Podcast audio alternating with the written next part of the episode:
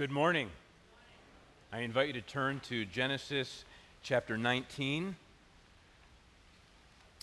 For those of you just joining us this morning, I see a few of you out there. Uh, just letting you know that we're in the process of walking through the book of Genesis, and that's why we are at chapter 19 this morning. Going to stick with Genesis this week and next, and then we'll break off uh, for a short little, short little gap uh, for Advent and the New Year, and then we'll then we'll get back into the Genesis series. So Genesis chapter 19, I'm going to read the uh, verses 1 through 29. Holy Scripture says. The two angels came to Sodom in the evening, and Lot was sitting in the gate of Sodom.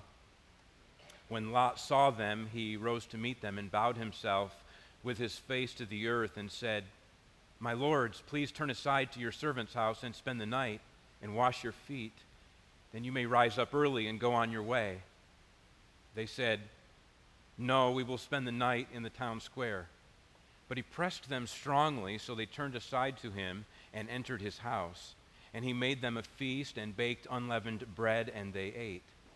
But before they lay down, the men of the city, the men of Sodom, both young and old, all the people to the last man, surrounded the house, and they called to Lot, Where are the men who came to you tonight? Bring them out to us, that we may know them. Lot went out to the men at the entrance, shut the door after him, and said, I beg you, my brothers, do not act so wickedly. Behold, I have two daughters who have not known any man. Let me bring them out to you and do to them as you please. Only do nothing to these men, for they have come under the shelter of my roof. But they said, Stand back. And they said, This fellow came to sojourn, and he has become the judge. Now we will deal worse with you than with them. Then they pressed hard against the man Lot and drew near to break the door down. But the men reached out their hands and brought Lot into the house with them and shut the door. And they struck with blindness the men who were at the entrance of the house, both small and great, so that they wore themselves out, groping for the door. Then the men said to Lot, Have you anyone else here? Sons in law, sons, daughters, or anyone you have in the city, bring them out of the place, for we are about to destroy this place, because the outcry against its people has become great before the Lord, and the Lord has sent us to destroy it. So Lot went out and said to his sons in law, who were to marry his daughters, Up, get out of this place, for the Lord is about to destroy the city. But he seemed to his sons in law to be jesting. As morning dawned, the angels urged Lot, saying, Up, take your wife and your two daughters who are here, lest you be swept away in the punishment of the city. But he lingered. So the men seized him and his wife and his two daughters by the hand, the Lord being merciful to him. And they brought him out and set him outside the city. And as they brought them out, one said, Escape for your life. Do not look back or stop anywhere in the valley. Escape to the hills, lest you be swept away. And Lot said to them, Oh, no, my lords, behold, your servant has found favor in your sight, and you have shown me great kindness in saving my life. But I cannot escape to the hills, lest the disaster overtake me and I die. Behold, this city is near enough to flee to, and it is a little one. Let me escape there. Is it not a little one? And my life will be saved. He said to him, Behold, I grant you this favor also, that I will not overthrow the city of which you have spoken. Escape there quickly, for I can do nothing till you arrive there. Therefore, the name of the city was called Zoar. The sun had risen on the earth when Lot came to Zoar. Then the Lord rained on Sodom and Gomorrah sulfur and fire from the Lord out of heaven. And he overthrew those cities, and all the valley, and all the inhabitants of the cities, and what grew on the ground. But Lot's wife, behind him, looked back, and she became a pillar of salt. And Abraham went early in the morning to the place where he had stood before the Lord. And he looked down toward Sodom and Gomorrah and toward all the land of the valley. And he looked, and behold, the smoke of the land went up like the smoke of a furnace. So it was that when God destroyed the cities of the valley, God remembered Abraham and sent Lot out of the midst of the overthrow when he overthrew the cities in which Lot had lived. This is the word of the Lord, and it is for our good. Let's pray. Father, our prayer is that these holy words would dwell richly in our hearts, transform our minds, and make us the more earnest in our walk with you. We pray in Jesus' name. Amen. There comes a time in the unfolding story of a city or nation that the end draws near. The whistle is blown. Game over. The judgment of God is at hand. When we were, as we've been reading through Genesis, in Genesis chapter 15, uh, the Lord indicated that the Amorites had a stretch of about 400 years in order to full, fill up the full measure of their iniquity. And then judgment would come and they would be dispossessed from the land. Also in Genesis chapter 15, although Egypt isn't mentioned by name, they are referred to as that nation that will enslave Abraham's descendants. But after their oppression has run its course, the Lord will bring judgment on the land of Egypt. In Genesis chapter 7, 6 and 7, the ancient world had become completely corrupt. And God put it on notice and gave them 120 years. And then the floodwaters of judgment came, and only Noah and his family was spared. There comes a time in the unfolding story of a city or nation or world that their time is up. Sodom's time is up as we work through Genesis chapter 19. But Genesis chapter 19 is not only about the ruin of Sodom and Gomorrah and, and the other cities of the valley, it's also about the rescue of Lot, as we looked at last week in Genesis chapter 18 when Abraham was interceding there with the Lord. We learned one of the principles of divine justice that when the Lord brings ruin upon the ungodly, he preserves and shelters those who are righteous. And we see that here in chapter 19. So let, us let's, let's, let's walk through this in a series of steps here. Uh, first of all, in verses 1 through 3, Lot shows hospitality to the Lord's messengers.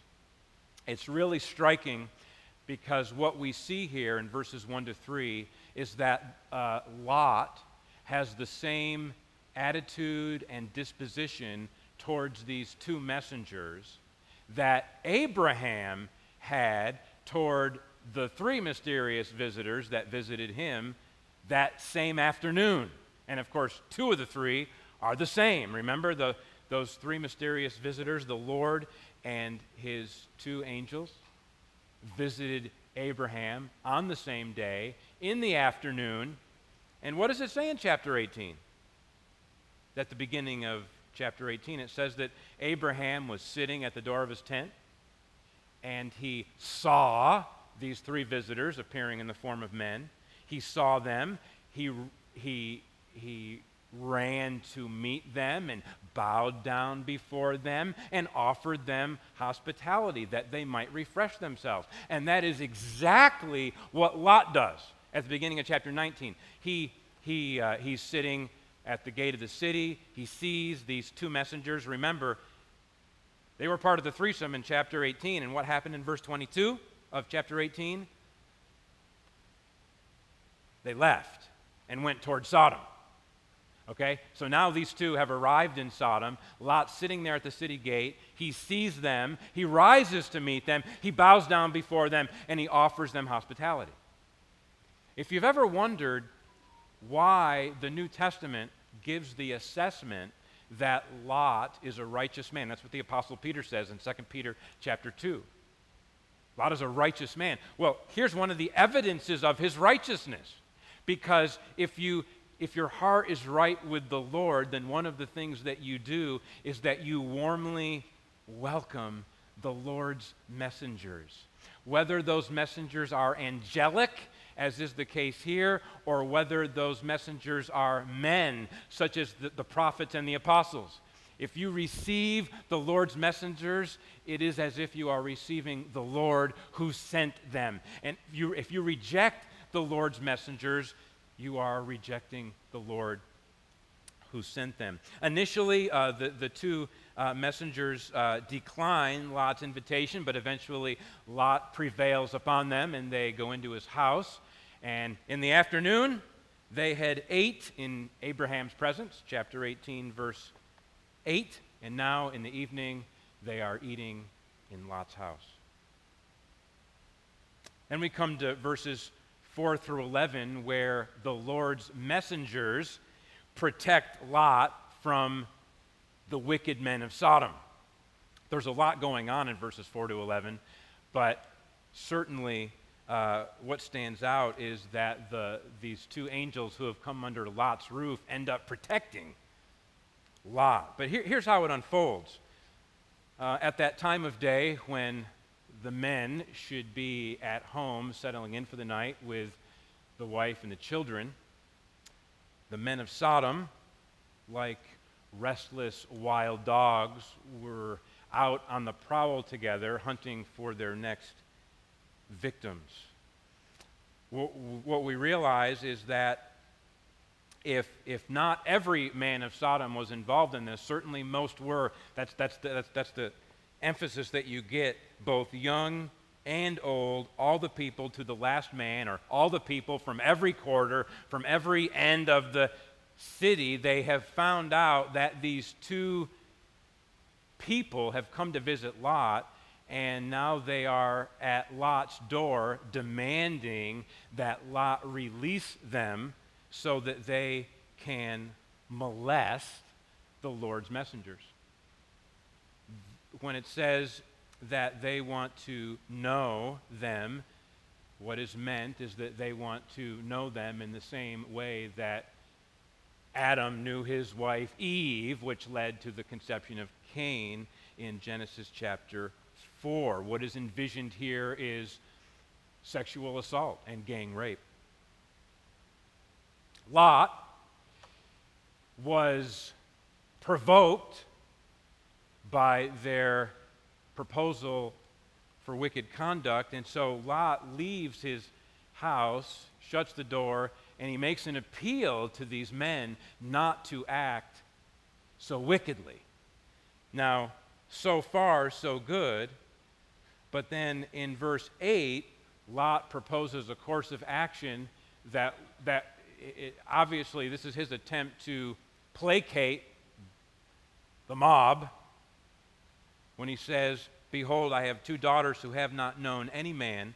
Let me bring them out to you and do to them as you please. Now, we have to say three things about Lot's proposal there. Okay, three things about Lot and his proposal. First, we need to be clear that Lot is, in fact, a righteous man, as I've already said from 2 Peter chapter 2. The second thing we need to be clear about is that sometimes righteous people do or think to do very wicked things. We've already seen that with Abraham and Sarah in some of the chapters that have come before chapter 19. David is obviously another example, so is the Apostle Peter. Sometimes truly righteous people who have a heart for God do very wicked things. And the third thing we have to say about verse 8 is that to sacrifice the integrity and purity and virginity and emotional stability and physical safety and possibly even the life of your daughters in order to placate an unruly mob is a absolutely despicable thing to do. Now, realize that Lot is not sitting in a classroom being asked by a professor, What would you do if you were faced with a situation like this?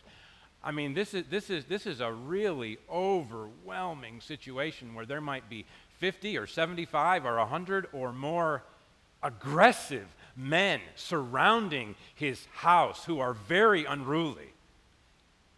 It's a very stressful situation. Lot, Lot's desire to protect the visitors who have come who have taken shelter under his roof that desire is right. Obviously, Lot should do anything short of sinning. That's the key. Lot should do anything short of sinning to keep these messengers safe. But it's a good thing that these messengers were holy angels who had some powers of their own. So back to the text um, in, in, verse, in verse 9 uh, the men of Sodom were not content with Lot's suggestion. And so they, they uh, basically mock or deride Lot, put him in his place. He was a sojourner who came in here maybe 15 years ago, and why is he, why would he boss us around? And so they're, they're pressing against Lot. They're drawing near to break down the door and to get what they want. They even threaten Lot. And at that point, in, in verses 10 to 11, uh, the, the, the angels appearing as men rescued Lot, seized him, pulled him back in, shut the door, inflicted the, the, all the men of the city with blindness, and now they could not do what they wanted, but they couldn't even find the door. And so Lot is safe. Now, at this point, I want to pause uh, for just a few moments because we need to understand a little bit about the wickedness of Sodom. This, verses 4 to 11, gives us great insight into the character of this city. So I want to I want to call your attention to seven observations about the wickedness of Sodom which made them very deserving of the judgment of God. First, they, they grossly dishonored the Lord when the Lord sends his messengers to a place, the right response is to receive them, to respect them, to listen to them. It would have been bad enough to simply disregard and ignore the Lord's messengers, but actually desiring to molest them is over the top. It's no wonder, it's no wonder that back in chapter uh, 13, verse 13, that we were told, Now the men of Sodom were wicked, great sinners against the Lord. Secondly, they dishonored Lot, the one righteous man in the city. They dishonored him. They, they pressured him to be complicit in their evil conduct. They pressured him. They derided him. They threatened him. Number three, they had unruly and unnatural sexual desires. Un- unruly simply means without restraint, inordinate, excessive. Unnatural means contrary to God's design. God created man to be united with a woman in holy matrimony, and it is proper for a man to desire a woman in this way. It is not proper for a man to desire someone or something other than a woman, whether that is another man or an angel or a beast or some other object. Uh, we're, we're told in the letter of Jude, the New Testament letter of Jude, verse 7, that Sodom and Gomorrah and the surrounding cities indulged in sexual immorality and pursued unnatural desire. And their desire is unnatural on at least two counts, on at least two levels. First of all, at the level of ultimate reality. They, they actually desired to molest angels because that's who these men really were. They were, they were actually, the, the two visitors to Lot, they were actually angels. And it's interesting because if you remember, one of the great sins that precipitated the cataclysmic global flood was rebellious angels cohabiting with human women. Now, before the localized decimation of Sodom, the men of the city have an unnatural desire for angels. That's in terms of ultimate reality. In terms of the experience of the men, they didn't know that they were angels. As far as they were concerned, they were just fellow men. And on that count, also, they were pursuing unnatural desire. So they grossly dishonored the Lord. They dishonored Lot. They had unruly and unnatural sexual desires. Fourth, they were willing to implement their desires in a violent manner. When you have two consenting adults do that which is unruly and unnatural, that is a great sin. When you have someone who is willing to pursue their unruly and unnatural sexual desire in the form of sexual assault against someone, that just compounds the nature and extent of the sin. Number five, they had evidently made a mockery of marriage. I mean, think about it. You, you, don't, you don't just you don't just wake up someday and get all the men in a place to come together and do this. This is, this is a long, progressive slide towards moral insanity. These, these, these were not the kind of men who were seeking to be faithful to their wives. They either had rejected marriage altogether or they were actively committing adultery against their wives. Number six, they had corrupted the next generation, old and young. Instead of drawing the young into godliness, they had drawn the young into corruption. And finally, they had buy in from virtually all the men in the city. Think about how messed up that is. I mean, it's one thing if you have a rel- if you if you just kind of have a few odd folks given to moral insanity, but all all the men in the city had entered into moral insanity. I mean, who are the judges? Who are the elders?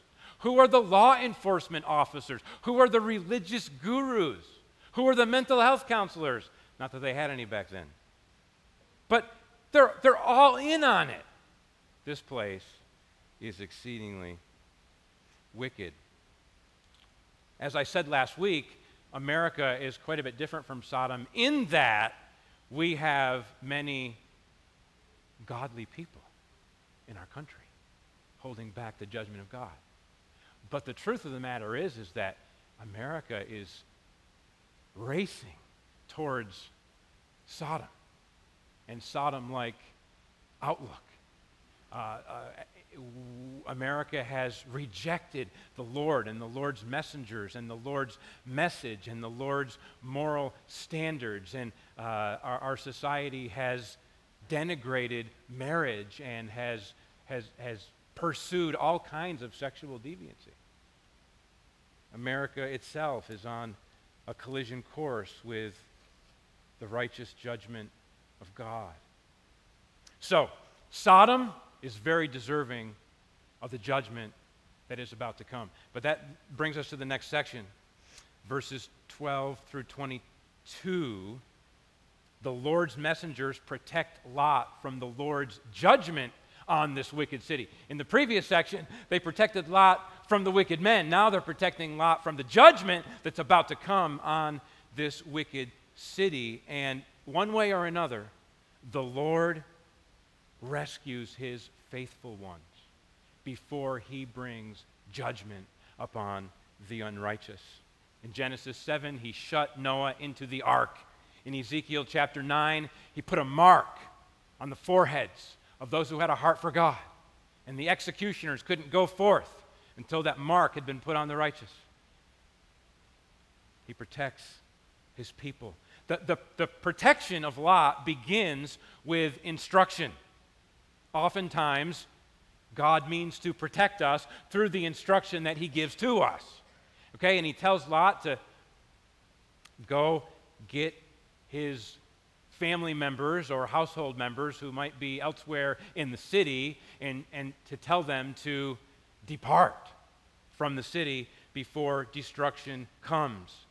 And then in verse 13, uh, the angels tell Lot why he should pursue this course of action because the outcry uh, of Sodom has come up before the Lord, and the Lord's judgment is about to fall on this city. And then we get another indication of Lot's righteousness. The first indication was that he warmly received the Lord's messengers. Now, the second indication is that he believed their message. We know that he believed their message because he obeyed them. He went and he warned his sons in law. This is, this is a remarkable thing because it's not an everyday occurrence for a city to be completely decimated. This, this, doesn't, this doesn't happen every day. And yet, when Lot heard this word from the Lord through the messengers that Sodom was about to be toppled, he believed it. And he went and warned his sons in law, but unfortunately, as far as his sons in law were concerned, Lot had simply had too much to drink, and they didn't take his warning seriously. So the night passes, the, the nighttime passes, and Lot's sons in law are unpersuaded, and Lot's family members has been kept safe because the wicked men that were outside the house had been kept at bay. And now morning dawns for the final time upon this wicked city. And the angels urged Lot, saying, Up, take your wife and your two daughters who are here. In verse 15, lest you be swept away in the punishment of the city. And then come those very sobering words, but he lingered.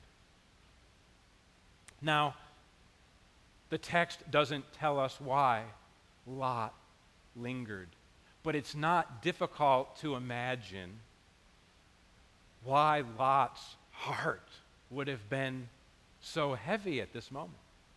I mean, think about it. We know from the chronology of Genesis chapters 14 to 19 that Lot had settled in Sodom at least 15 years earlier.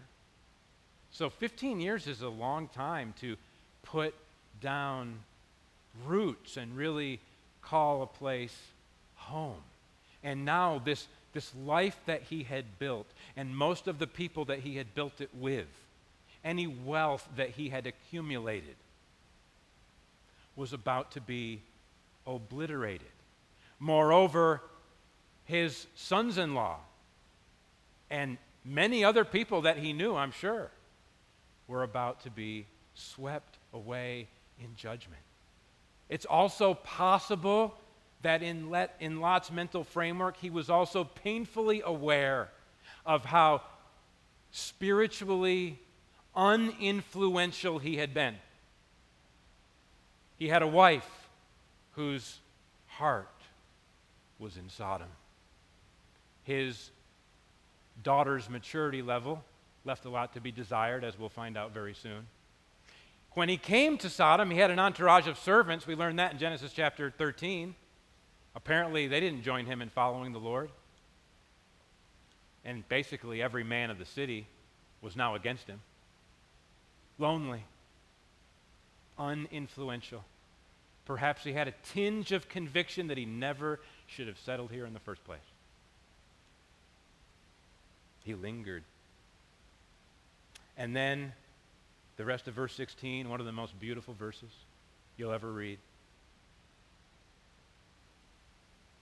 The men seized him and his wife and his two daughters by the hand, and then marked those words, the Lord being merciful to him. And they brought him out and set him outside the city. Just as the Lord was merciful to Sarah when she denied that she had laughed when the Lord had just said that she had laughed. So now the Lord is merciful to lingering Lot Because the Lord shows mercy to whom he will show mercy.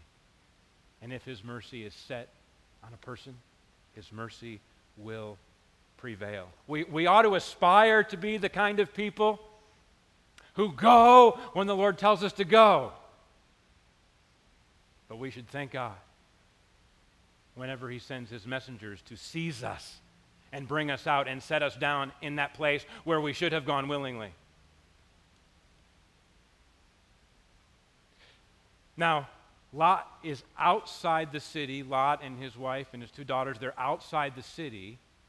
But they need to, being outside the city isn't enough because the, the whole valley is going down. Not only Sodom and Gomorrah, but also Admah and Zeboim, two other cities we know from Deuteronomy 29 23 and Genesis 14. They're also cities of this valley. They're, they're going to be decimated also. So Lot's out of Sodom, but he's got to get to a he's got to get to a safe place. And so he is ordered to escape for your life in verse 17. Do not look back or stop anywhere in the valley. Escape to the hills, lest you be swept away. But Lot, he, he, just, he, just, he just can't follow basic instructions. He's a righteous man who leaves a lot to be desired. And so, after acknowledging the, the angel's great kindness in saving his life, it's kind of an understatement. That's where he ought to linger. He ought to linger in praise and thanksgiving at the mercy of God. But now he wants to negotiate the place where he's going to end up. He, he, for Lot, Lot believes that escaping to the hills, it's, it's undoable. He's not be able to pull it off. Does, does he think that he knows better than, than, than these messengers who are there on behalf of the Lord? And so uh, Lot says, This city, referring to what would be, be named Zoar eventually, uh, this city is near enough to flee to, and it's a little one. Let me escape there. And my life will be saved. Who's in charge here? But again, the mercy of the Lord. And the angels say, I grant you this kindness. It, it, it's interesting. Zoar was one of the five cities of the valley. Perhaps the Lord never intended to destroy it. It's also possible that he did intend to destroy it, but didn't in order to accommodate Lot, because that's where Lot wanted to go. And so the promise comes I will not overthrow the city of which you have spoken. Escape there quickly, for I can do nothing till you arrive there. Isn't that remarkable? This city cannot be destroyed by the judgment of God until you, Lot, are safe and sound. The Lord will not release the judgment until the righteous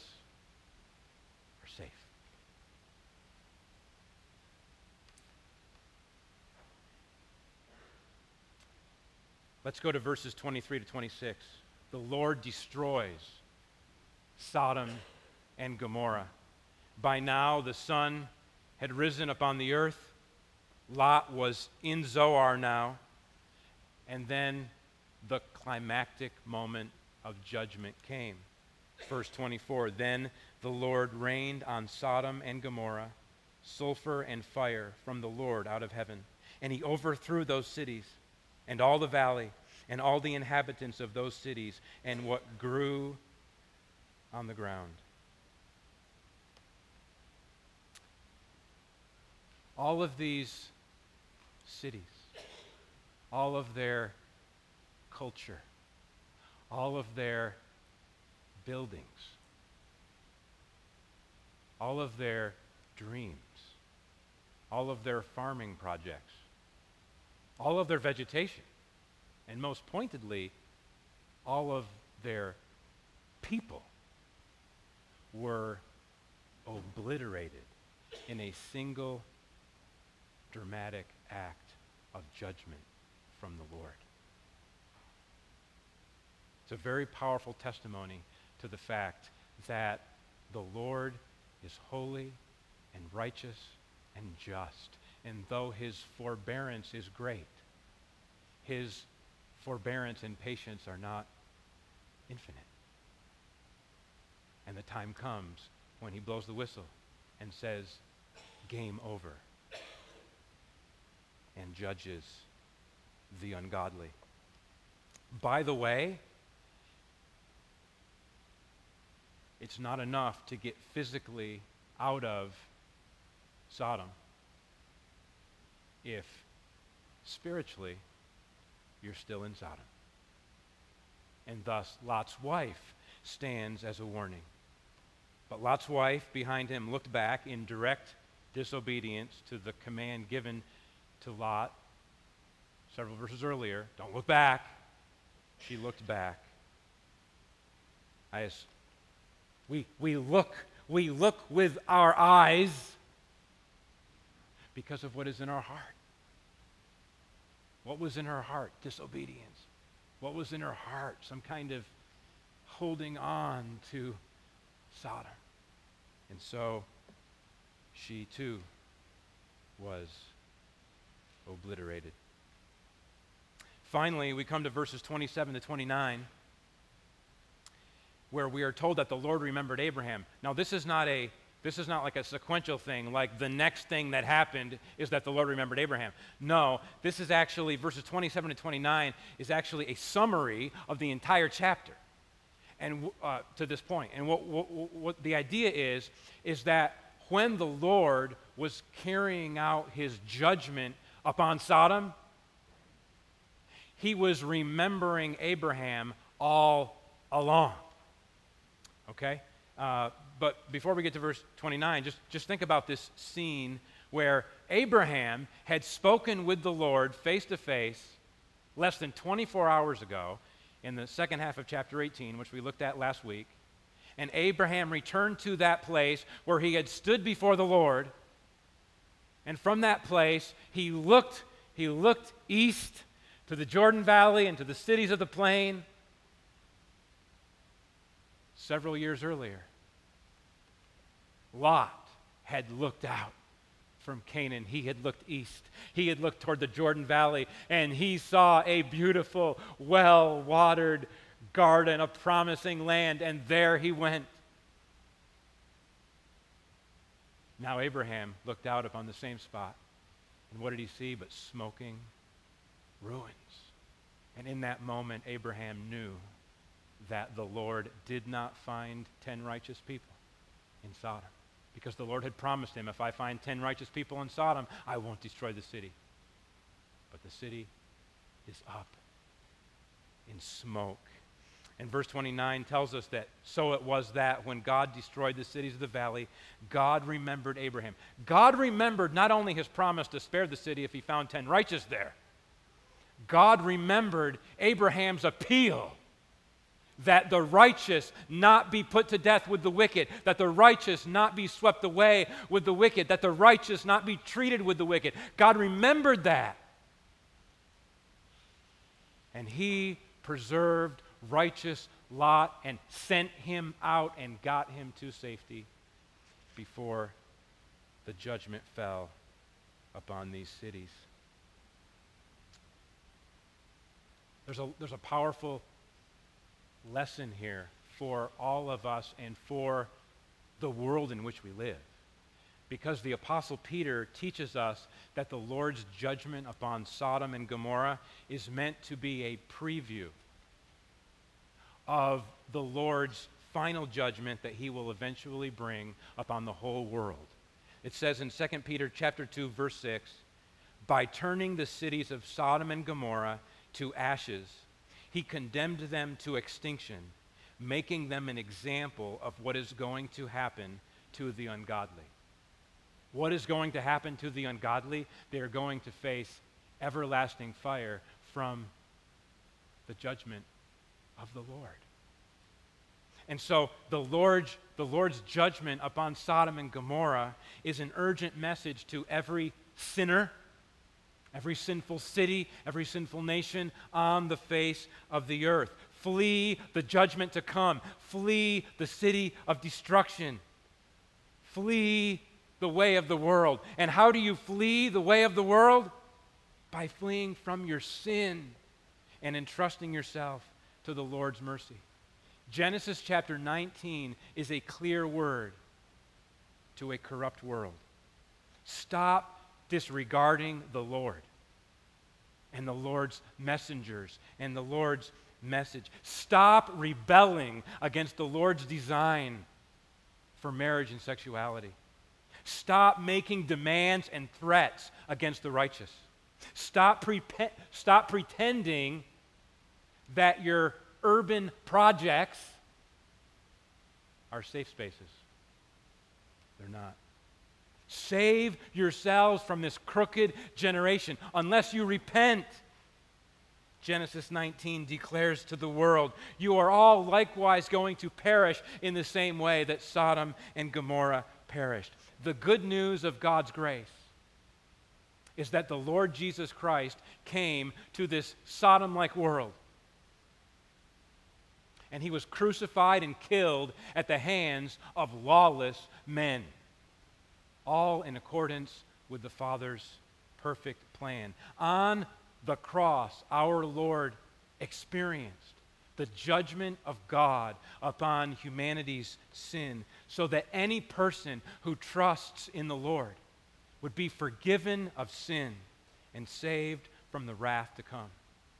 And so I say to any unbeliever who is listening to me right now flee from the coming judgment, escape for your life. Do not look back or stop anywhere where the world might allure you to come in and check this out. Instead, escape to the hill called Calvary and take refuge under the cross, which is foolishness to the world, but it is the power of God to save everyone who believes. And if you have already fled to Jesus for refuge, then take encouragement from Genesis chapter 19 that just as the Lord preserved righteous Lot, very imperfect righteous Lot, so the Lord will also preserve you until the very end. And in just a moment, when we have the opportunity to sing hymn number 228, I really encourage you who belong to the Lord, if you belong to the Lord, I encourage you to sing this out as a fitting response to the message that we have just heard. The fourth verse says, Rejoice in glorious hope. Our Lord, the judge, shall come and take his servants up to their eternal home. Let's pray.